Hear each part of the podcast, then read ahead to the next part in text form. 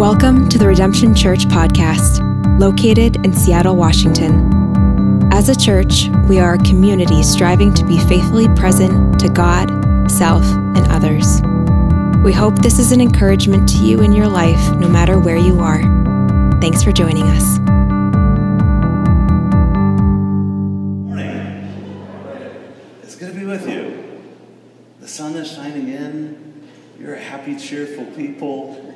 The holidays are upon us. Maybe. Maybe that's a good thing.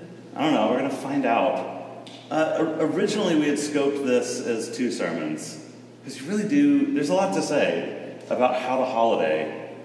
And then it whittled its way down into one, which is perfectly fine. So we did a lot of editing this week to figure out, like, what is the core? What do you really need to think about? What's, what's good to think about as you go into the holidays? How do you go into the holidays in such a polarized, politically charged environment? Have you started thinking about what your Thanksgiving discussions are going to be about? Or, or what, what the the topic of conversation of the Christmas parties will be? Or, or Christmas morning or afternoon? Thinking about what that is. The, the holidays are a special time, it's a unique time in our calendar where we gather with lots of people. We get to spend time with folks, intentional time that isn't always available in our schedules. But all of a sudden, the holidays are upon us. Maybe for some of you, politics isn't going to be an issue. You all agree. You all either go right or you go left. And so, you know, you're just reiterating your talking points. But maybe for some of you, it's broken relationship.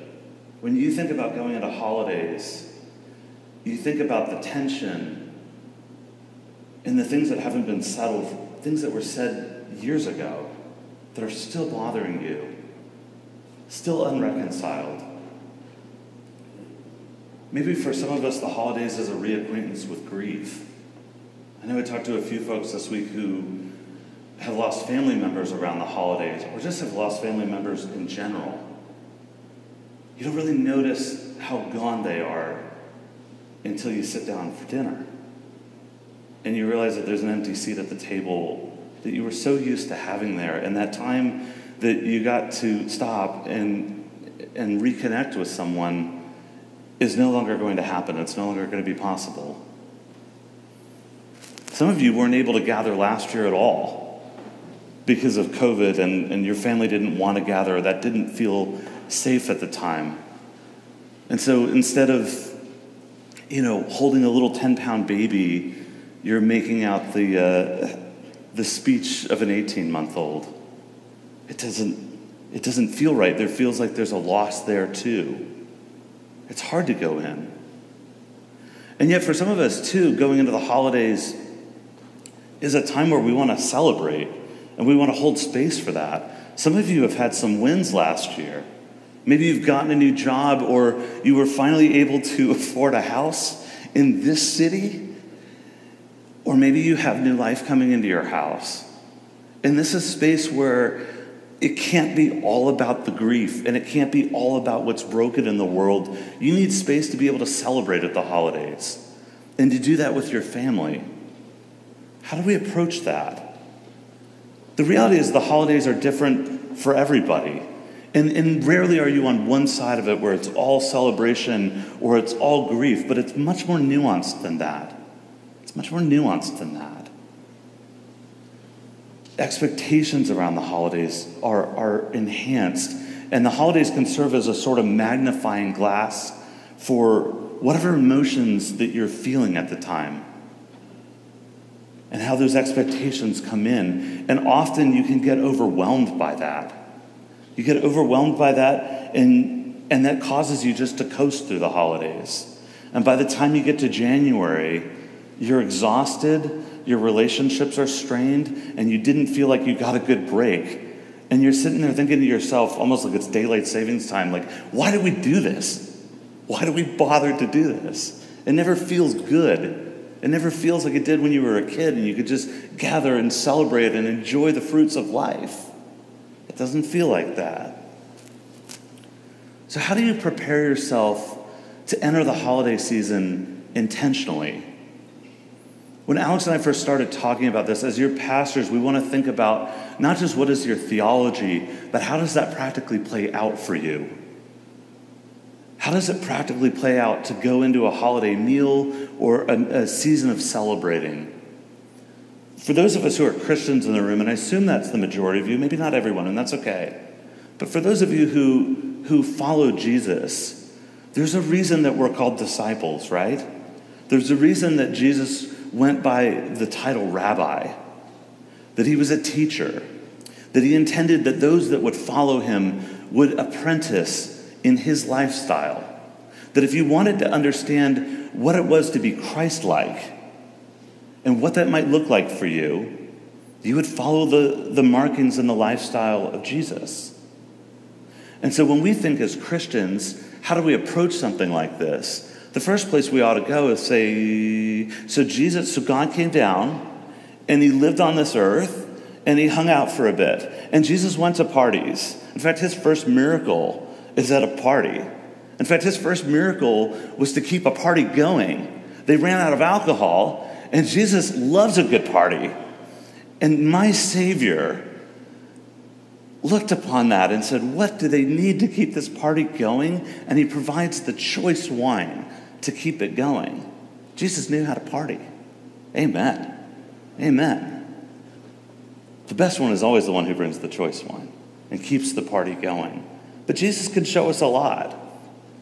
But he went to weddings, he went to feasts, he, he interacted with this just like we do. So, if we're going to be disciples of Jesus, if we're going to adopt his lifestyle, let's look at what he can show us. And I, we probably could have gone eight points here, but I'm going to restrict us to four because I love you and I know you're hungry and you'll want to eat lunch at some point. But let's go to four. Jesus shows us how to be present. Jesus shows us how to prepare oneself for conflict. Jesus shows us how to set boundaries and protect what matters most. And lastly, my fourth point, Jesus shows us the value of a meal. Jesus shows us the value of a meal. Let's jump first. Jesus shows us how to be present. Isaiah 53 called Jesus a man of sorrows, one who was acquainted with grief. One who was acquainted with grief. So Jesus wasn't unfamiliar with what it was to live life and feel the weight and, and tension of things around him. There's quite a few examples that, if we had to think, how do we want to talk about Jesus being present? Where, where can you see that best? And you could honestly come up with countless examples in the gospel. But I actually think grief is one of the most helpful uh, to think through. Go to John 11. If you have your Bibles with you, you can do it. We'll start in verse 21, at least for this point. John 11, quick synopsis. This is Jesus at Lazarus' tomb. So some of you know this story, right? Jesus shows up a wee bit late. He could have been there and probably could have healed Lazarus. Lazarus was a good friend of his. And so are Mary and Martha, the two characters that we're going to meet here. And they so Jesus walks into this space and they're grieving, they're, they're, they're struggling. And I want you to see how he approaches it. So, so let's read from the scripture. Verse 21, this is John 11, verse 21, if you didn't catch it. Martha said to Jesus, Lord, if you had been here, my brother would not have died. But even now I know that whatever you ask from God, God will give you. And Jesus said to her, your brother will rise again. And Martha said to him, I, I know that he'll rise again in the resurrection on the last day. And Jesus said to her, I am the resurrection and the life. Whoever believes in me, though he die, yet shall he live. And everyone who lives and believes in me shall never die. Do you believe this? And she said to him, Yes, Lord, I believe that you are the Christ, the Son of God, who has come into the world. Briefly skip ahead to verse 32 because we're going to pick up Mary's, Mary's response. She's going to make the exact same leading statement, but I want you to see how Jesus responds. Verse 32 Now, when Mary came to where Jesus was and saw him, she fell at his feet. Man, just um, picture the grief here. She fell at his feet, saying to him, Lord, if you had been here, my brother would not have died. And when Jesus saw her weeping, and the Jews who had come with her also weeping, he was deeply moved in his spirit and greatly troubled. And he said, Where have you laid him? And they said to him, Lord, come and see. And Jesus wept. I love that illustration. I want you to see two things here. Both Martha and Mary gave him the exact same leading statement Lord, if you had been here, my brother would not have died. True, true. Jesus loved Lazarus, Jesus loved them. He would have been struck by the grief and the struggle of, of someone who was at the end of his life, and he might have done something. But he didn't. But he shows up. He talks to Martha first. She hears that he's in Bethany, roughly two miles away, and she goes out and she meets him. And what does Jesus hear from her? He hears that statement, Lord, if you had been here, my brother would not have died. But she goes straight to theology, which tells you how she was processing this. She goes straight to theology. What is going to happen with Lazarus? Yeah, he'll be risen again in the end. Jesus is the Christ, he's the Son of God. She can testify to all of those things.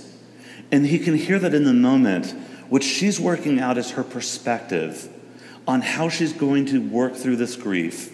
She's going to work it through with her theology. She's going to be reassured by the truth of who Jesus is, of what he came to do. And because she believes him, she can find relief there. But that's how she processes her grief. I want you to notice that Jesus doesn't try to take her out of that. That is where she's at, and that is where he allows her to sit. And he joins along with her.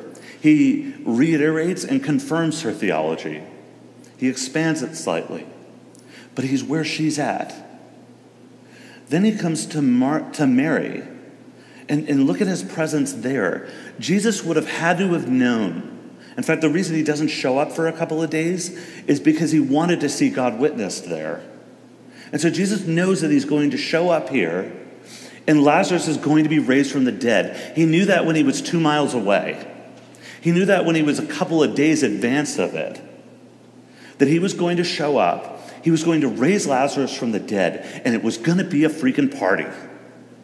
It was going to be incredible. They would have broken out the wine. Our brother, who we've been grieving, has been raised from the dead. Jesus has acted. He's done something about death. You can imagine, as harsh as the grief was, that the party was going to be that much bigger, that it was going to be exponentially bigger. But is that where Jesus is at?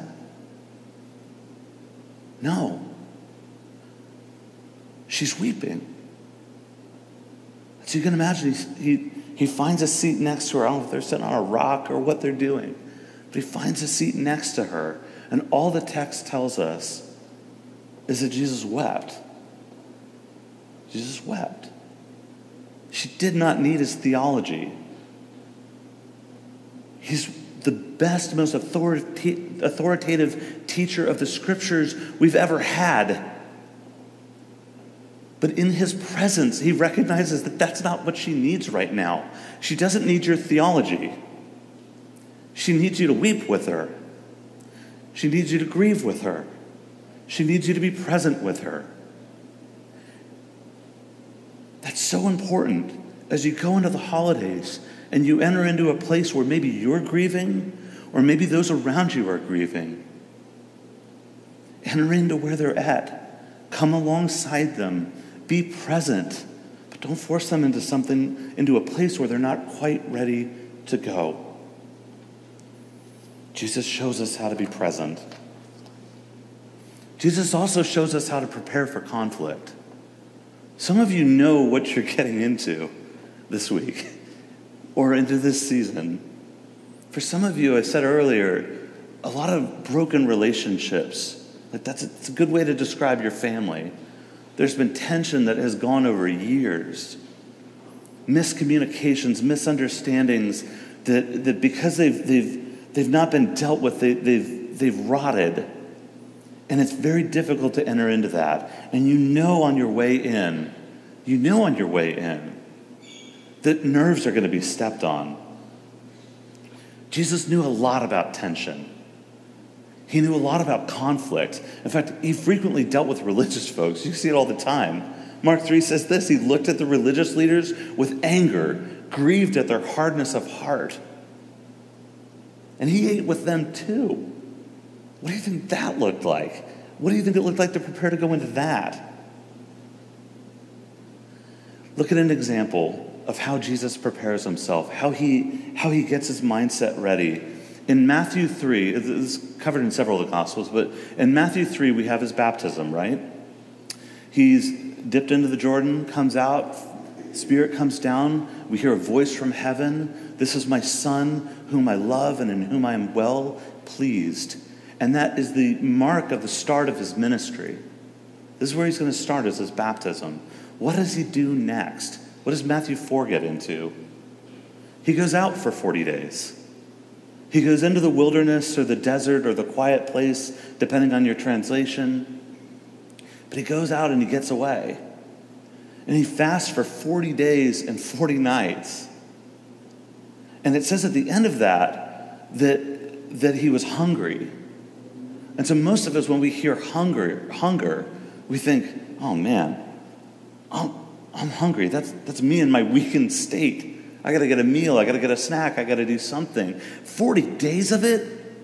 40 days of it? Jesus must be in horrible shape. His blood sugar must be way low. How could he possibly be in a position where he's ready to go into conflict? Because remember what he's doing. He knows that he's going to be tempted by the devil. It lets us know that right away. That he knows that this is what he's preparing himself for. So, why does Jesus, um, if he knows that he's going to go face the devil, why does he weaken himself? Is that like a power play of like, you're that much stronger than we are that like even on your worst day you can you can get up to your A game and you can play here? Not a bit. Not a bit. I think what Jesus is doing, and those of you who have fasted for any length of time, even going up to like a week, you'll notice that you start to, it, it's, it's space where you can connect with God. You actually get past the distraction of food. It's really the first few days that are rough. But then you start to sharpen. I think a proper interpretation of that text is that Jesus went in at his absolute sharpest. Jesus got time to pull away, to commune with God, to prepare himself for the tension that he was stepping into. He got space, he connected with God, then he went in. And if you look at his responses with the devil, when the devil is trying to tempt him, look at his responses. He's incredibly sharp, he's incredibly pointed. He's responding in Scripture by memory, knowing exactly what it is that needs to be said in the moment.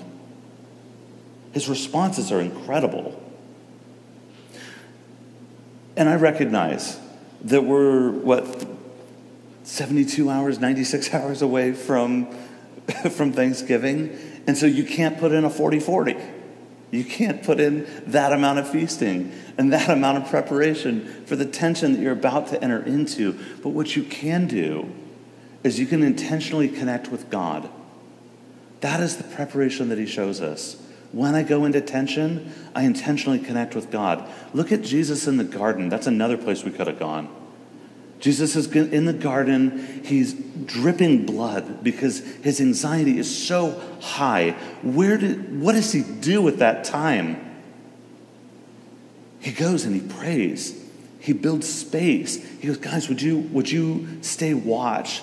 Would you stay awake and stay on watch? I need to go spend time with my father.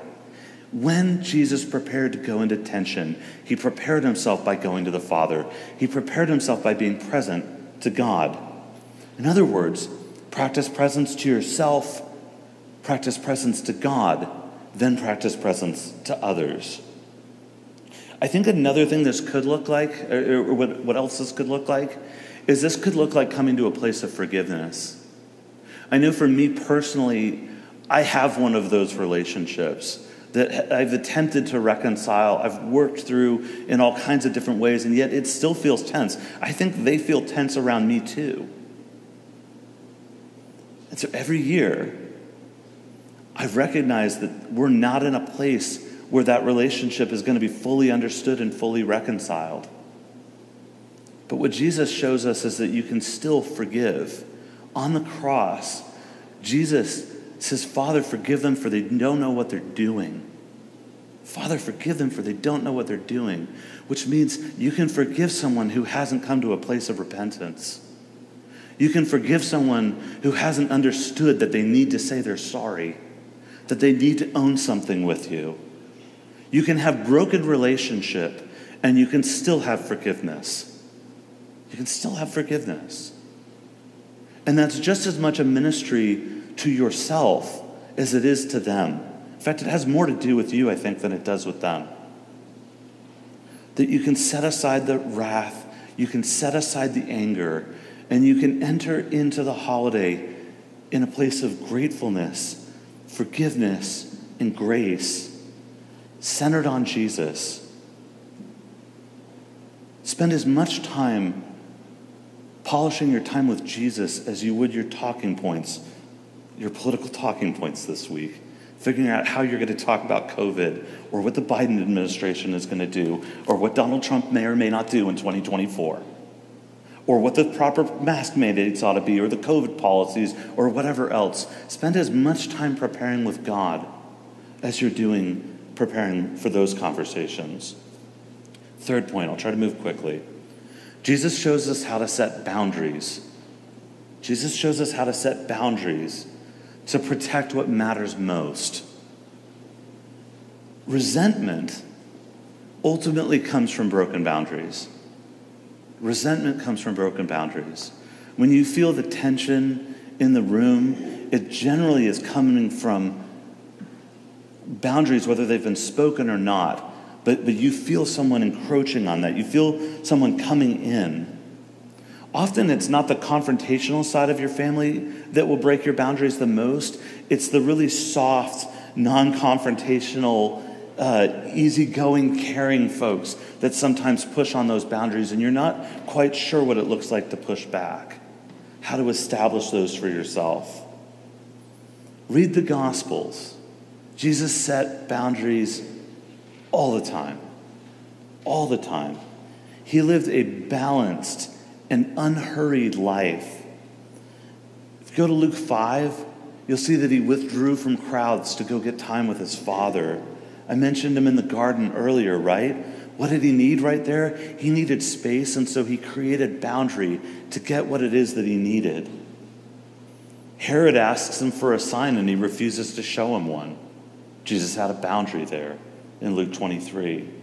He goes into the temple in Matthew 21 and I think in Mark 11. You can check my reference.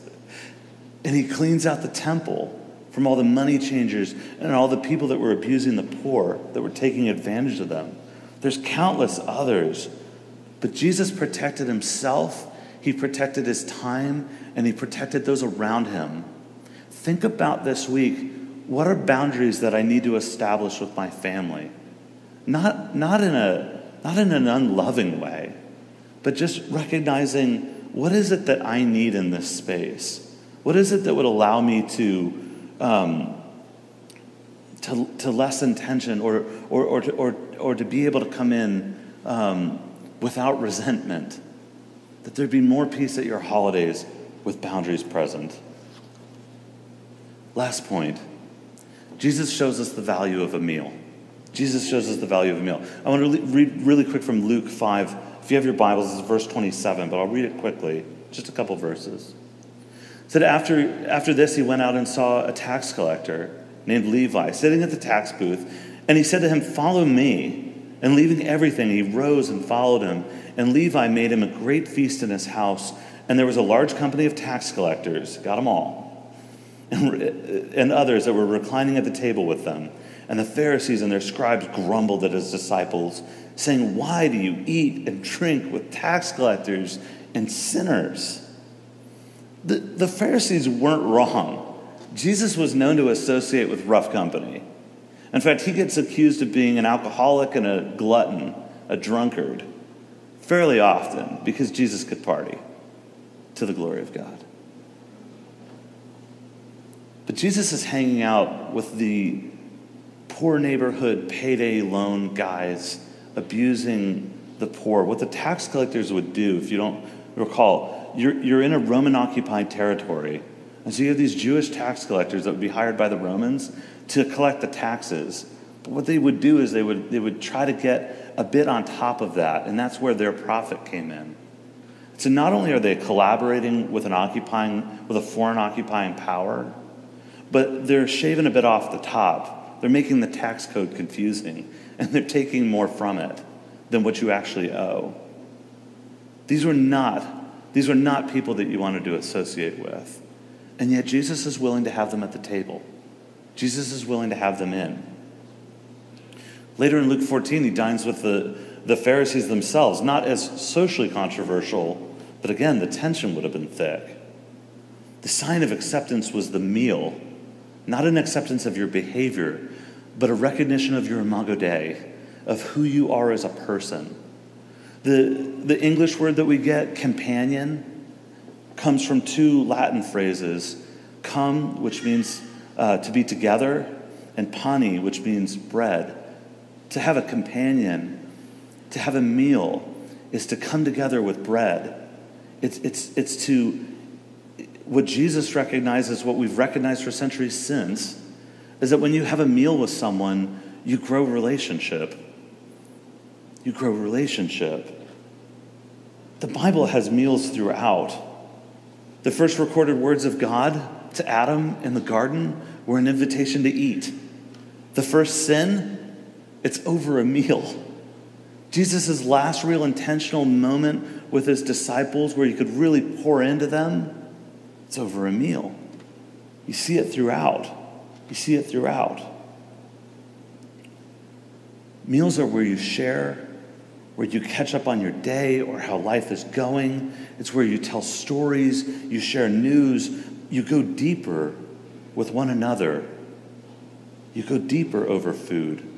It's different than, than a casual exchange in the hallway. Even back here at church, I mean, I can run into you in a hallway. It's a whole different thing if we sit down for an hour.